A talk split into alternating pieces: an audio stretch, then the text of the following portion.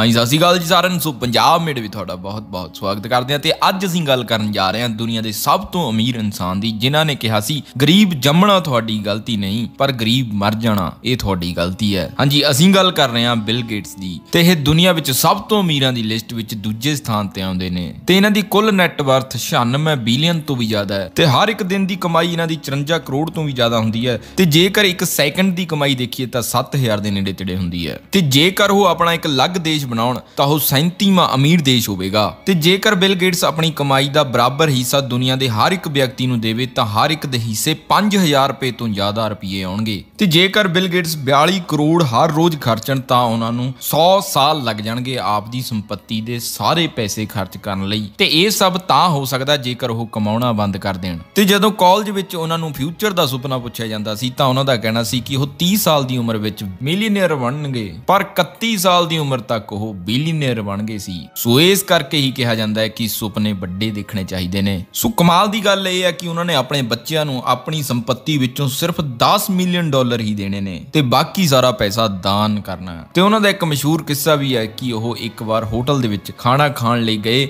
ਤੇ ਉਹਨਾਂ ਨੇ ਆਉਂਦੇ ਹੋਏ ਵੇਟਰ ਨੂੰ 10 ਡਾਲਰ ਦੀ ਟਿਪ ਦਿੱਤੀ। ਤੇ ਉਹਨਾਂ ਦੇ ਜਾਣ ਮਗਰੋਂ ਉਹ ਵੇਟਰ ਬੜੀ ਹੈਰਾਨੀ ਦੇ ਨਾਲ ਦੇਖ ਰਿਹਾ ਸੀ ਤੇ ਵਿਲ ਗੇਟਸ ਨੇ ਪੁੱਛਿਆ ਕਿ ਕੀ ਹੋਇਆ? ਤਾਂ ਵੇਟਰ ਨੇ ਕਿਹਾ ਕਿ ਕੁਝ ਦਿਨ ਪਹਿਲਾਂ ਤੁਹਾਡੀ ਬੇਟੀ ਵੀ ਇੱਥੇ ਖਾਣਾ ਖਾ ਕੇ ਗਈ ਸੀ, ਪਰ ਉਸ ਨੇ ਮੈਨੂੰ 100 ਡਾਲਰ ਦੀ ਟਿਪ ਦਿੱਤੀ। ਪਰ ਤੁਸੀਂ ਮੈਨੂੰ 10 ਡਾਲਰ ਹੀ ਕਿਉਂ ਦਿੱਤੇ? ਤੇ ਵਿਲ ਗੇਟਸ ਨੇ ਜਵਾਬ ਦਿੱਤਾ ਕਿ ਉਹ ਇੱਕ ਅਮੀਰ ਇਨਸਾਨ ਦੀ ਬੇਟੀ ਹੈ ਤੇ ਮੈਂ ਇੱਕ ਗਰੀਬ ਇਨਸਾਨ ਦਾ ਬੇਟਾ ਹਾਂ। ਤੇ ਮੈਂ ਬਹੁਤ ਗਰੀਬੀ ਵੀ ਦੇਖੀ ਹੈ ਤੇ ਮਾੜੇ ਦਿਨ ਵੀ ਦੇਖੇ ਨੇ, ਪਰ ਉਹਨੇ ਇਹ ਦਿਨ ਨਹੀਂ ਦੇਖੇ। ਤੇ ਸਫਲਤਾ ਦੇ ਇਹ ਮਕਾਮ ਨੂੰ ਪਾਉਣ ਲਈ ਬਿਲ ਗੇਟਸ ਨੇ ਜੋ ਕੀਤਾ ਹੈ, ਉਹ ਅੱਜ ਅਸੀਂ ਤੁਹਾਨੂੰ ਵਿਸਤਾਰ ਨਾਲ ਦੱਸਾਂਗੇ। ਸੋ ਅੱਗੇ ਵਧਣ ਤੋਂ ਪਹਿਲਾਂ ਨਾਲ ਦੀ ਨਾਲ ਵੀਡੀਓ ਨੂੰ ਲਾਈਕ ਜ਼ਰੂਰ ਕਰ ਦਿਓ ਤੇ ਹਰ ਰੋਜ਼ ਮੋਟੀਵੇਟ ਦਾ ਡੋਜ਼ ਲੈਣ ਲਈ ਸਾਨੂੰ ਫੇਸਬੁੱਕ ਇੰਸਟਾਗ੍ਰam ਤੇ ਟਿਕਟੌਕ ਤੇ ਫੋਲੋ ਕਰ ਸਕਦੇ ਹੋ, ਜਿਸ ਦਾ ਲਿੰਕ ਤੁਹਾਨੂੰ ਡਿਸਕ੍ਰਿਪਸ਼ਨ 'ਚ ਮਿਲ ਜਾਵੇਗਾ। ਤੇ ਹੁਣ ਆਪਾਂ ਉਹਨਾਂ ਦੇ ਸ਼ੁਰੂਆਤੀ ਜੀਵਨ ਤੋਂ ਸ਼ੁਰੂ ਕਰਦੇ ਹਾਂ। ਸੋ ਗੱਲ ਕਰਦੇ ਹਾਂ ਬਿਲ ਗੇਟਸ ਦਾ ਜਨਮ 28 ਅਕਤੂਬਰ 1955 ਵਿੱਚ ਅਮਰੀਕਾ ਦੇ ਸ਼ਟਲ ਨਾਮ ਦੇ ਸਥਾਨ ਤੇ ਹੋਇਆ ਸੀ ਤੇ ਇਹਨਾਂ ਦਾ ਪੂਰਾ ਨਾਮ ਵਿਲੀਅਮ ਹੈਨਰੀ ਗੇਟਸ ਹੈ। ਬਿਲ ਗੇਟਸ ਦਾ ਦਾਖਲਾ ਲੇਕ ਸਾਈਡ ਨਾਮ ਦੇ ਸਕੂਲ ਵਿੱਚ ਕਰਵਾਇਆ ਗਿਆ, ਜੋ ਉਸ ਸਮੇਂ ਦਾ ਉੱਥੇ ਦਾ ਸਭ ਤੋਂ ਵਧੀਆ ਸਕੂਲ ਸੀ। ਤੇ ਪੜ੍ਹਾਈ ਲਿਖਾਈ ਵਿੱਚ ਬਿਲ ਗੇਟਸ ਬਹੁਤ ਹੀ ਜ਼ਿਆਦਾ ਵਧੀਆ ਸੀ ਤੇ ਉਹ ਲਾਇਬ੍ਰੇਰੀ ਵਿੱਚ ਕਈ ਘੰਟੇ ਕਿਤਾਬਾਂ ਪੜ੍ਹਦੇ ਰਹਿੰਦੇ ਸੀ। ਤੇ ਸਨ 1969 ਵਿੱਚ ਬਿਲ ਗੇਟਸ ਨੇ ਆਪਣੀ ਹਾਈ ਸਕੂਲ ਦੀ ਪੜ੍ਹਾਈ ਸ਼ੁਰੂ ਕੀਤੀ ਤੇ ਇਹ ਉਹ ਸਮਾਂ ਸੀ ਜਦੋਂ ਇਨਸਾਨ ਪਹਿਲੀ ਵਾਰੀ ਚੰਦ ਤੇ ਗਿਆ ਸੀ ਤੇ ਇਹ ਮਿਸ਼ਨ ਕੰਪਿਊਟਰ ਦੀ ਮਦਦ ਨਾਲ ਹੀ ਸਾਬਤ ਹੋਇਆ ਸੀ। ਪਰ ਜੋ ਕੰਪਿਊਟਰ ਉਸ ਵਕਤ ਵਰਤਿਆ ਗਿਆ ਸੀ, ਉਸ ਨਾਲੋਂ ਜ਼ਿਆਦਾ ਤਾਕਤਵਰ ਅੱਜ ਤੁਹਾਡਾ ਫੋਨ ਹੈ। ਤੇ ਉਸ ਸਮੇਂ ਇੱਕ ਕੰਪਿਊਟਰ ਕੰਪਨੀ ਨੇ ਲੇਕ ਸਾਈਡ ਸਕੂਲ ਨੂੰ ਆਪਣੇ ਕੰਪਿਊਟਰ ਵਰਤੋਂ ਕਰਨ ਲਈ ਦਿੱਤੇ ਤਾਂ ਜੋ ਬੱਚੇ ਇਹਨਾਂ ਤੋਂ ਕੁਝ ਸਿੱਖ ਸਕਣ। ਪਰ ਅਸਲ ਵਿੱਚ ਉਹਨਾਂ ਨੂੰ ਉਸ ਕੰਪਿਊਟਰ ਬਾਰੇ ਜ਼ਿਆਦਾ ਨੌਲੇਜ ਹੀ ਨਹੀਂ ਸੀ ਕਿ ਇਹ ਕਿੰਨਾ ਤਾਕਤਵਰ ਹੋ ਸਕਦਾ ਹੈ। ਉਹਨਾਂ ਨੂੰ ਉਸ ਵਕਤ ਕੈਲਕੂਲੇਟਰ ਦੀ ਜ਼ਰੂਰਤ ਸੀ। ਤੇ ਉਸ ਵਕਤ ਲੋਕ ਸੋਚਦੇ ਸੀ ਕਿ ਕੈਲਕੂਲੇਸ਼ਨ ਕਰਨ ਲਈ ਐਡੇ ਵੱਡੇ ਡੱਬੇ ਦੀ ਕੀ ਲੋੜ ਆ? ਇੱਕ ਕੈਲਕੂਲੇਟਰ ਬਣਾਉਣਾ ਚਾਹੀਦਾ ਸੀ ਛੋਟਾ। ਤੇ ਬਿਲ ਗੇਟਸ ਦਾ ਪਹਿਲਾਂ ਤੋਂ ਹੀ ਇਸ ਚੀਜ਼ ਨੂੰ ਜਾਣਨ ਦਾ ਬਹੁਤ ਜ਼ਿਆਦਾ ਇੰਟਰਸਟ ਸੀ। ਤੇ ਇਸ ਕਾਰਨ ਹੀ ਬਿਲ ਦੀ ਰੁਚੀ ਕੰਪਿਊਟਰਾਂ ਵਿੱਚ ਵਧਣ ਲੱਗੀ ਤੇ ਉਹ ਸੋਚਦਾ ਰਹਿੰਦਾ ਸੀ ਕਿ ਇਹ ਕੰਮ ਕਿਸ ਤਰ੍ਹਾਂ ਕਰਦਾ ਹੈ। ਤੇ ਫਿਰ ਉਹ ਜ਼ਿਆਦਾ ਸਮਾਂ ਕੰਪਿਊਟਰ ਕਲਾਸ ਵਿੱਚ ਹੀ ਰਹਿੰਦੇ ਸੀ। ਤੇ ਕੰਪਿਊਟਰ ਕਲਾਸ ਵਿੱਚ ਹੀ ਉਹਨਾਂ ਦੀ ਮੁਲਾਕਾਤ ਪੌਲ ਨਾਲ ਹੋਈ ਕਿਉਂਕਿ ਦੋਨੋਂ ਕੰਪਿਊਟਰ ਵਿੱਚ ਇੰਟਰਸਟ ਰੱਖਦੇ ਸੀ। ਜਿਸ ਕਾਰਨ ਉਹ ਦੋਵੇਂ ਦੋਸਤ ਬਣ ਗਏ। ਉਸ ਸਮੇਂ ਕੋਈ ਸੋਚ ਵੀ ਨਹੀਂ ਸਕਦਾ ਸੀ ਕਿ ਇਹ ਦੋਵੇਂ ਦੁਨੀਆ ਨੂੰ ਬਦਲ ਦੇਣਗੇ। ਤੇ ਇਸ ਤੋਂ ਬਾਅਦ 1970 ਵਿੱਚ ਬਿਲ ਨੇ ਪੌਲ ਨਾਲ ਮਿਲ ਕੇ ਟਰਾਫੋ ਡਾਟਾ ਨਾਮ ਦਾ ਇੱਕ ਪ੍ਰੋਗਰਾਮ ਬਣਾਇਆ, ਜੋ ਆਵਾਜਾਈ ਦੀ ਸੰਖਿਆ ਨੂੰ ਮਾਪਦਾ ਸੀ। ਇਸ ਲਈ ਉਹਨਾਂ ਨੂੰ 20000 ਡਾਲਰ ਮਿਲੇ, ਜੋ ਕਿ ਇਹਨਾਂ ਦੀ ਪਹਿਲੀ ਕਮਾਈ ਸੀ, ਜਿਸ ਨਾਲ ਇਹਨਾਂ ਨੂੰ ਅੱਗੇ ਵਧਣ ਦਾ ਹੌਸਲਾ ਮਿਲਿਆ। ਤੇ 1973 ਵਿੱਚ ਬਿਲ ਨੇ ਆਪਣਾ ਹਾਈ ਸਕੂਲ ਪੂਰਾ ਕਰ ਲਿਆ ਤੇ 1600 ਵਿੱਚੋਂ 1590 ਅੰਕ ਲਿਆ ਕੇ ਆਪਣੇ ਆਪ ਨੂੰ ਸਾਬਤ ਕਰ ਦਿੱਤਾ। ਤੇ ਇਸ ਤੋਂ ਬਾਅਦ ਉਹ ਕੰਪਿਊਟਰ ਲਈ ਹੀ ਕੁਝ ਕਰਨਾ ਚਾਹੁੰਦੇ ਸੀ, ਪਰ ਉਹਨਾਂ ਦੇ ਮਾਤਾ-ਪਿਤਾ ਨੇ ਉਹਨਾਂ ਦਾ ਦਾਖਲਾ ਹਾਰਵਰਡ ਯੂਨੀਵਰਸਿਟੀ ਵਿੱਚ ਕਰਾ ਦਿੱਤਾ ਤੇ ਬਿਲ ਨੂੰ ਕਾਨੂੰਨ ਦੀ ਪੜ੍ਹਾਈ ਪੂਰੀ ਕਰਨ ਤੇ ਜ਼ੋਰ ਦਿੱਤਾ। ਪਰ ਬਿਲ ਦਾ ਦਿਮਾਗ ਕਿਸੇ ਹੋਰ ਕੰਮ ਲਈ ਬਣਿਆ ਸੀ। ਉਹਨਾਂ ਨੂੰ ਕਾਨੂੰਨ ਵਿੱਚ ਕੰਪਿਊਟਰ ਜਿੰਨੀ ਰੁਚੀ ਨਹੀਂ ਸੀ, ਜਿਸ ਕਾਰਨ ਉਹ ਆਪਣਾ ਜ਼ਿਆਦਾ ਸਮਾਂ ਹਾਰਵਰਡ ਦੇ ਕੰਪਿਊਟਰ ਸੈਂਟਰ ਵਿੱਚ ਹੀ ਬਿਤਾਉਂਦੇ ਸੀ। ਤੇ 1974 ਵਿੱਚ ਪੌਲ ਨੂੰ ਇੱਕ ਮੈਗਜ਼ੀਨ ਮਿਲੀ, ਜਿਸ ਵਿੱਚ ਦੁਨੀਆ ਦੀ ਪਹਿਲੀ ਕੰਪਿਊਟਰ ਕਿੱਟ ਅਲਟਰ 8800 ਦੀ ਘੋਸ਼ਣਾ ਕੀਤੀ ਗਈ ਸੀ। ਤੇ ਜਿਸ ਤੋਂ ਬਾਅਦ ਪੌਲ ਨੇ ਇਹ ਖਬਰ ਬਿਲ ਨੂੰ ਸੁਣਾਈ ਤੇ ਉਹ ਬਹੁਤ ਖੁਸ਼ ਹੋਏ, ਕਿਉਂਕਿ ਉਹਨਾਂ ਨੂੰ ਪਤਾ ਸੀ ਕਿ ਇਸ ਦੀ ਮਦਦ ਨਾਲ ਦੁਨੀਆ ਦਾ ਹਰ ਇੱਕ ਵਿਅਕਤੀ ਆਪਣਾ ਕੰਮ ਆਸਾਨ ਕਰ ਸਕਦਾ ਹੈ। ਤੇ ਇਹ ਕੰਪਿਊਟਰ ਨਿਊ ਮੈਕਸੀਕੋ ਦੀ ਇੱਕ ਕੰਪਨੀ ਦੁਆਰਾ ਬਣਾਇਆ ਗਿਆ ਸੀ। ਇਸ ਕੰਪਨੀ ਦੇ ਮਾਲਕ ਹੈਨਰੀ ਰਾਬਰਟਸ ਆਪਣੇ ਕੰਪਿਊਟਰ ਲਈ ਸੌਫਟਵੇਅਰ ਬਣਾਉਣ ਵਾਲੇ ਬੰਦਿਆਂ ਨੂੰ ਲੱਭ ਰਹੇ ਸੀ। ਤੇ ਹੁਣ ਬਿਲ ਤੇ ਪੌਲ ਕੋਲ ਇਹ ਵਧੀਆ ਮੌਕਾ ਸੀ ਆਪਣੇ ਆਪ ਨੂੰ ਸਾਬਿਤ ਕਰਨ ਦਾ। ਜਿਸ ਤੋਂ ਬਾਅਦ ਇਹਨਾਂ ਨੇ ਇਸ ਕੰਪਨੀ ਨਾਲ ਸੰਪਰਕ ਕੀਤਾ ਤੇ ਕਿਹਾ, ਉਹ ਇੱਕ ਸੌਫਟਵੇਅਰ ਤੇ ਕੰਮ ਕਰ ਰਹੇ ਨੇ, ਜੋ ਇਸ ਕੰਪਿਊਟਰ ਨੂੰ ਚਲਾ ਸਕੇਗਾ। ਤੇ ਇਸ ਤੋਂ ਬਾਅਦ ਹਾਰਵਰਡ ਦੇ ਕੰਪਿਊਟਰ ਸੈਂਟਰ ਵਿੱਚ 2 ਮਹੀਨੇ ਤੱਕ ਦਿਨ ਰਾਤ ਕੰਮ ਕਰਕੇ ਇੱਕ ਸੌਫਟਵੇਅਰ ਬਣਾਇਆ। ਤੇ ਫਰਵਰੀ 1975 ਵਿੱਚ ਉਹਨਾਂ ਨੇ ਆਪਣਾ ਸੌਫਟਵੇਅਰ ਅਲਟਰ 8800 ਵਿੱਚ ਪਾ ਕੇ ਟੈਸਟ ਕੀਤਾ ਤੇ ਉਹ ਸੌਫਟਵੇਅਰ ਚੱਲ ਪਿਆ ਸੀ। ਤੇ ਇਹ ਟੈਸਟ ਦੋਨਾਂ ਲਈ ਬਹੁਤ ਵੱਡਾ ਸਾਬਤ ਹੋਇਆ ਤੇ ਇਸ ਦਾ ਕੰਪਿਊਟਰ ਉਦਯੋਗ ਤੇ ਬਹੁਤ ਵੱਡਾ ਅਸਰ ਪਿਆ ਤੇ ਇਸ ਤੋਂ ਬਾਅਦ ਇਹਨਾਂ ਨੇ ਕਦੇ ਨਾ ਰੁਕਣ ਦਾ ਫੈਸਲਾ ਕਰ ਲਿਆ। ਤੇ ਸਿਰਫ 19 ਸਾਲ ਦੀ ਉਮਰ ਵਿੱਚ ਵਿਲ ਗੇਟਸ ਨੇ ਪੌਲ ਨਾਲ ਮਿਲ ਕੇ ਮਾਈਕਰੋਸਾਫਟ ਕੰਪਨੀ ਦੀ ਸਥਾਪਨਾ ਕੀਤੀ ਤੇ ਦੇਖਦੇ ਹੀ ਦੇਖਦੇ ਕੰਪਿਊਟਰ ਦੀ ਵਰਤੋਂ ਇੰਨੀ ਵੱਧ ਗਈ ਕਿ ਬਿਲ ਗੇਟਸ ਨੇ ਆਪਣੀ ਪੜ੍ਹਾਈ ਫਾਈਨਲ ਕਰਨ ਤੋਂ ਪਹਿਲਾਂ ਹੀ ਛੱਡ ਦਿੱਤੀ ਤੇ ਉਹ ਹਾਰਵਰਡ ਯੂਨੀਵਰਸਿਟੀ ਤੋਂ ਡ੍ਰੌਪ ਆਊਟ ਨੇ। ਤੇ ਕੰਪਿਊਟਰ ਦੀ ਖਪਤ ਵਧਣ ਕਾਰਨ ਬਿਲ ਤੇ ਪੌਲ ਦੇ ਅੱਗੇ ਇੱਕ ਮੁਸ਼ਕਲ ਵੀ ਖੜੀ ਹੋ ਗਈ। ਕਿਉਂਕਿ ਲੋਕ ਕੰਪਿਊਟਰ ਤਾਂ ਖਰੀਦ ਰਹੇ ਸੀ, ਪਰ ਸੌਫਟਵੇਅਰ ਇੱਕ ਦੂਜੇ ਨਾਲ ਸ਼ੇਅਰ ਕਰ ਲੈਂਦੇ ਸੀ। ਤੇ ਬਿਲ ਤੇ ਪੌਲ ਨੇ ਸੌਫਟਵੇਅਰ ਬਣਾਉਣ ਲਈ ਬਹੁਤ ਮਿਹਨਤ ਕੀਤੀ ਹੁੰਦੀ ਸੀ। ਇਸ ਕਾਰਨ ਇਹਨਾਂ ਨੂੰ ਬਹੁਤ ਬੁਰਾ ਲੱਗਦਾ ਸੀ। ਤੇ ਫਿਰ ਫਰਵਰੀ 1978 ਵਿੱਚ ਇਹਨਾਂ ਦੇ ਸੌਫਟਵੇਅਰ ਦੀ ਵਿਕਰੀ 1 ਮਿਲੀਅਨ ਤੋਂ ਜ਼ਿਆਦਾ ਹੋ ਗਈ, ਕਿਉਂਕਿ ਇਹਨਾਂ ਨੇ ਆਪਣਾ ਸੌਫਟਵੇਅਰ ਹੋਰ ਕੰਪਨੀ ਨੂੰ ਵੀ ਵੇਚਣਾ ਸ਼ੁਰੂ ਕਰ ਦਿੱਤਾ। ਤੇ 1980 ਵਿੱਚ ਮਾਈਕਰੋਸਾਫਟ ਵਿੱਚ ਕੰਮ ਕਰਨ ਵਾਲੇ ਲੋਕਾਂ ਦੀ ਗਿਣਤੀ 13 ਤੋਂ 128 ਹੋ ਗਈ ਸੀ। ਤੇ 1980 ਵਿੱਚ ਹੀ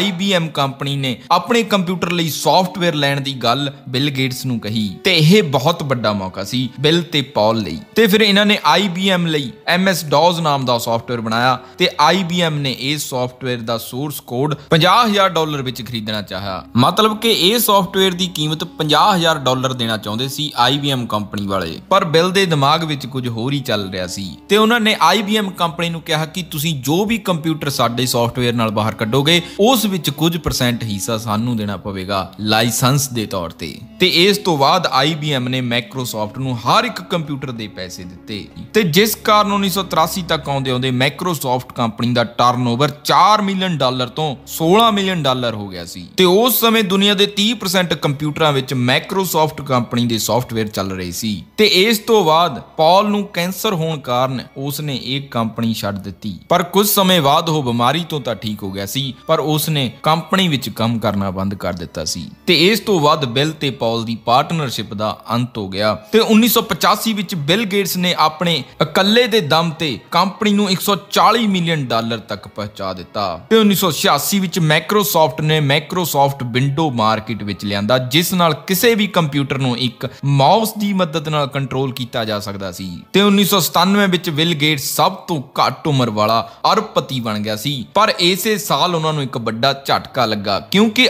IBM ਨੇ MS DOS ਸੌਫਟਵੇਅਰ ਆਪਣੇ ਸੌਫਟਵੇਅਰ OS 2 ਨਾਲ ਬਦਲ ਦਿੱਤਾ ਤੇ ਮਾਈਕਰੋਸਾਫਟ ਨੂੰ IBM ਕੰਪਨੀ ਵਿੱਚੋਂ ਕੱਢ ਦਿੱਤਾ। ਪਰ ਬਿਲ ਗੇਟਸ ਨੇ ਆਪਣੇ ਸਭ ਤੋਂ ਵੱਡੇ ਕਸਟਮਰ ਨੂੰ ਖੋਣ ਤੋਂ ਬਾਅਦ ਹਾਰ ਨਹੀਂ ਮੰਨੀ। ਉਹ ਆਪਣੇ ਸੌਫਟਵੇਅਰ ਵਿੱਚ ਚੇਂਜ ਕਰਨ ਲੱਗੇ ਤੇ ਜਿਸ ਤੋਂ ਬਾਅਦ 22 ਮਈ 1990 ਵਿੱਚ ਬਿਲ ਗੇਟਸ ਨੇ 3.0 ਵਿੰਡੋ ਮਾਰਕੀਟ ਵਿੱਚ ਲਿਆਂਦੀ, ਜੋ ਕਿ ਬਹੁਤ ਸਸਤੀ ਸੀ ਤੇ ਇਸ ਨੂੰ ਸਸਤਾ ਇਸ ਕਰਕੇ ਰੱਖਿਆ ਸੀ ਤਾਂ ਜੋ ਹੋਰ ਕੋਈ ਕੰਪਨੀ ਇਸ ਲਾਈਨ ਵਿੱਚ ਖੜ ਨਾ ਸਕੇ। ਤੇ ਇਸ ਕਾਰਨ ਹੀ IBM ਦਾ ਸੌਫਟਵੇਅਰ ਫੇਲ ਹੋ ਗਿਆ। ਤੇ 1994 ਵਿੱਚ ਬਿਲ ਨੇ ਕੋਰਟ ਕੇਸ ਕਾਰਨ ਹਰ ਇੱਕ ਕੰਪਿਊਟਰ ਤੋਂ ਪ੍ਰੋਫਿਟ ਲੈਣਾ ਬੰਦ ਕਰ ਦਿੱਤਾ, ਜੋ ਕਿ ਉਹ ਹਰ ਇੱਕ ਕੰਪਿਊਟਰ ਵਿੱਚ ਸੌਫਟਵੇਅਰ ਵਰਤਣ ਤੇ ਲੈਂਦਾ ਸੀ, ਕਿਉਂਕਿ ਉਹ ਇਹ ਮਾਰਜਨ ਹਰ ਇੱਕ ਕੰਪਨੀ ਦੇ ਕੰਪਿਊਟਰ ਸੇਲ ਤੇ ਲੈਂਦਾ ਸੀ। ਤੇ ਇਸ ਤੋਂ ਬਾਅਦ ਵਿਲ ਗੇਟਸ ਨੇ ਆਪਣੀ ਕੰਪਨੀ ਵਿੱਚ ਕੰਮ ਕਰਨ ਵਾਲੀ ਮਲਿੰਡਾ ਫ੍ਰੈਂਚ ਨਾਲ ਵਿਆਹ ਕਰਾ ਲਿਆ, ਪਰ ਕੁਝ ਮਹੀਨੇ ਬਾਅਦ ਵਿਲ ਦੀ ਮਾਂ ਦੀ ਮੌਤ ਹੋ ਗਈ, ਜਿਸ ਤੋਂ ਬਾਅਦ ਬਿੱਲ ਨੂੰ ਬਹੁਤ ਵੱਡਾ ਝਟਕਾ ਲੱਗਿਆ। ਤੇ ਇਸ ਤੋਂ ਬਾਅਦ 1995 ਵਿੱਚ ਬਿੱਲ ਨੇ ਵਿੰਡੋ 95 ਲਾਂਚ ਕੀਤੀ, ਜੋ ਕਿ ਬਹੁਤ ਸਫਲ ਰਹੀ। ਹੁਣ ਬਿੱਲ ਅਮਰੀਕਾ ਵਿੱਚ ਰਹਿਣ ਵਾਲਾ ਦੁਨੀਆ ਦਾ ਸਭ ਤੋਂ ਅਮੀਰ ਵਿਅਕਤੀ ਸੀ ਤੇ ਉਹਨਾਂ ਦੀ ਸੰਪਤੀ 50 ਬਿਲੀਅਨ ਡਾਲਰ ਸੀ। ਤੇ ਹੁਣ ਬਿੱਲ ਦੀਆਂ ਦੋ ਕੁੜੀਆਂ ਤੇ ਇੱਕ ਬੇਟਾ ਹੈ। ਤੇ ਇੰਨੇ ਅਮੀਰ ਹੋਣ ਦੇ ਬਾਅਦ ਵੀ ਬਿੱਲ ਨੇ ਆਪਣੇ ਬੱਚਿਆਂ ਨੂੰ ਸਿਰਫ 10 ਮਿਲੀਅਨ ਡਾਲਰ ਦੇ ਕੇ ਜਾਣ ਦਾ ਫੈਸਲਾ ਕੀਤਾ ਹੈ, ਜੋ ਕਿ ਇਹਨਾਂ ਦੀ ਦੌਲਤ ਦਾ ਨਾ ਮਾਤਰ ਹਿੱਸਾ ਹੈ। ਕਿਉਂਕਿ ਬਿੱਲ ਸੋਚਦਾ ਕਿ ਮੈਂ ਸਿਰਫ ਇਹਨਾਂ ਨੂੰ ਇੱਕ ਵਧੀਆ ਸਿੱਖਿਆ ਦੇਵਾਂਗਾ, ਜੇ ਇਹਨਾਂ ਵਿੱਚ ਕਾਬਲੀਅਤ ਹੋਈ ਤਾਂ ਇਹ ਪੈਸਾ ਆਪਣੇ ਆਪ ਬਣਾ ਲੈਣਗੇ। ਤੇ ਜੋ ਪੈਸਾ ਲੋਕਾਂ ਤੋਂ ਆਇਆ, ਉਹ ਲੋਕਾਂ ਨੂੰ ਹੀ ਜਾਵੇਗਾ। ਤੇ 2014 ਵਿੱਚ ਬਿੱਲ ਨੇ ਇੱਕ ਭਾਰਤੀਏ ਨੂੰ